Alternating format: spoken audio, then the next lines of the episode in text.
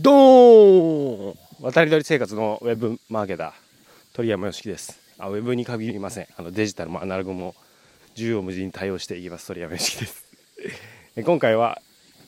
えー、意外な売れるの作り方ですね。意外な売れるの作り方。をお話ししていきます、え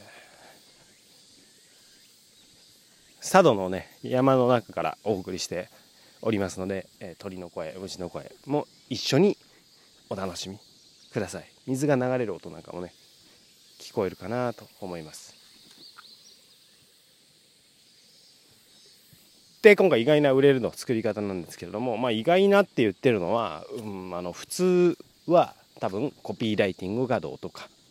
売れる流れがどうとか、えー、何か SNS のテクニックだとか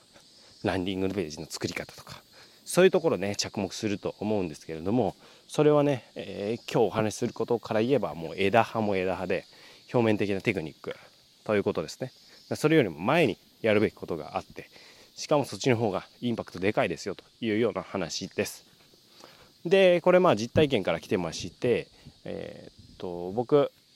音楽デジタルマーケティングブートキャンプっていうのを去年の12月から6ヶ月間受けたんですけどそこでですねその音楽での日本の音楽のデジタルマーケティングがめちゃくちゃ遅れているという事実を、えー、知ったんですね。で具体的にどういうふうに遅れてるかっていうと、えー、売上ベースであの世界と日本を比較した時に世界はフィジカルの売り上げフィジカルっていうのは、うんと、それこそ CD とか物ですね物理的なことをフィジカルって言うんですけどフィジカルの売り上げが、え、2割なんですよ世界ではね。でもその世界の2割のフィジカルの売り上げの半分は日本なんですよ。うん？じゃあ日本の市場を見た時にどうなってるかっていうと世界では2割がフィジカルですよ。日本では、えーまあ、割で言えば7.5割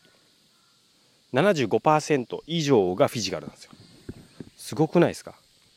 まああの世界は2割がフィジカルってことはデジタルがほとんど占めてるわけですね。でも日本はフィジカルの時点でもう75%以上も占めちゃっているということですこのギャップ。で実はその音楽的な売り上げは日本は世界から見るとアメリカが1位でえ2位なんですよ2位が日本なんですねで2位が日本なんですけれどもその2位の日本それ以外の国はあのもうデジタルデジタルで配信とかですねストリーミングとかの収益が高いんですけど、えー、2位の日本はなんかフィジカルに頼っちゃってる。つまりデジタルの方が全然進んでないということですね。であまあその日本のねデジタルマーケティングの状況を伝えるのが趣旨じゃなくてつまりそれができる人がいないってことですね。求められているってことです。なのでデジタルマーケティングっていうでっかいデジタルマーケターですって考えているよりも音楽のデジタルマーケティングっていう音楽っていうところに持ってったら急に求められる。急に一気に求められる。人材になるってことです。で足りてないからです。でこれが至る所に起きてるっていうことですね。ちょっと一旦例えます、えー、出店を出します、まあ、焼きそばでもう何でもいいでしょう。焼きそばで出店を出したいと。でその時にあなたならどちらを選びますかっていう話です、えー、お腹もう満たされてしまった。夕食食べた後みたいな群衆がいる場所。かもうご飯全然食べてません。夕食食べてません。お腹すっごくすかしてますっていう群衆がいる場所。どっちがいいですか？お腹空かせた場所がいいですよね。でもなんかわかんないけどお腹いっぱいのところの市場に出しに行ってる人だらけです。そりゃあそのコピーの表現変えるとかそういうことで戦ってもまあ限界ありますよと。ビザですよって話ですね。お腹空かせた群衆の方行く。さらにもう一個あるんですね。お腹を空かせた群衆がいるんだけれども焼きそば屋がいっぱい並んでいるところとそっちの場所と。えお腹いっぱいあお腹空いている群衆がいるところで焼きそば屋というか食べ物の店が全然ないと。どっちがいいですかと。当然後者ですね、えー、お腹を空いた群衆がたくさんいてかつ、えー、出店。他のライバルが少ないという場所を選びますよね。でこうやって考えたら当たり前にそれ選ぶのにまあまあまああのデータの分析とかリサーチとかしてないのか何なのかわからない、えー、発想の柔軟性が足りないのかわからないですけれどもなぜかお腹いっぱいの群衆でライバルがいっぱいなところに自分の提供価値を出しちゃうんですね。そしたらそれは苦しいですよ。それはなかなか売れない。じゃあコピーをとか表面的な SNS 頑張ろうとか販売ページ頑張ろうとかパネル頑張ろうとかそういうことじゃないって。そういうことじゃないってことですね。もちろんそれはやる段階は来ますよ。最終的にはね。ただそのもっと前にどこの場所に出すんですかっていうのをしっかりしっかり考えないとあのそのなんとか売ろうってしている努力全てがあの、まあ、まあ、無駄じゃないんですけど効率が良くないとね。もったいないということになります。ので、えー、とにかくお腹空かせた群衆がいてでかつ出店が少ない場所。まあそのデジタルマーケティングで言うなら音楽のデジタルマーケティングの分野。まあ他にもあると思いますよ、うん、が、えー、今そういう状況にあると。で、えーまあ、僕は音楽音楽、まあ、音楽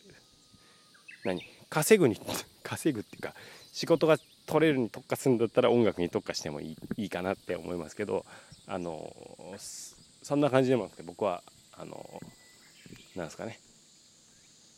必要性がないんで特別特化しないんですけどもあと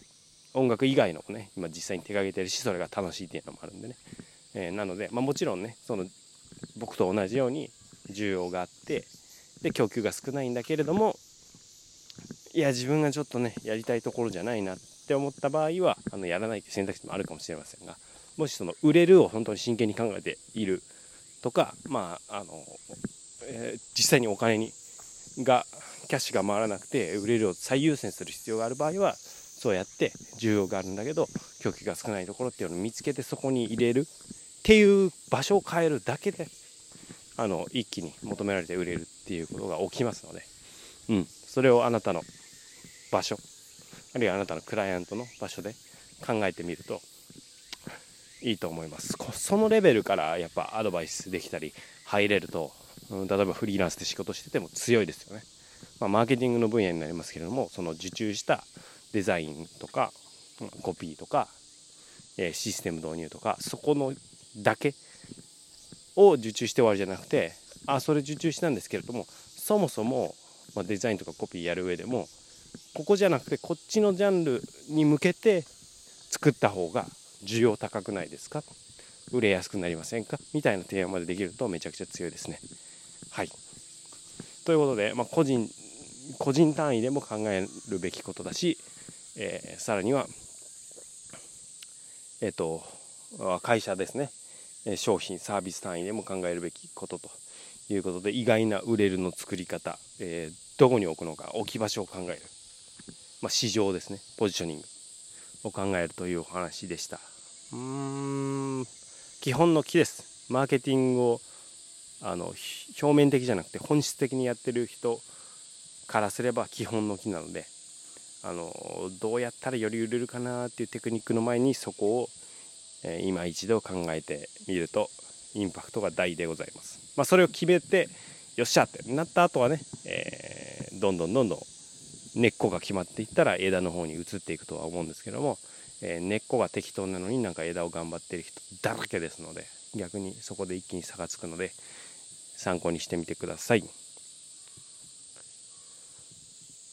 今滞在場所のお寺に戻ってきました。今日も良い一日しまし、一日にしましょう。無知を武器に今日も一歩成長を楽しんでいきましょう。Thank you for listening. You made my day. 鳥山よしきでした。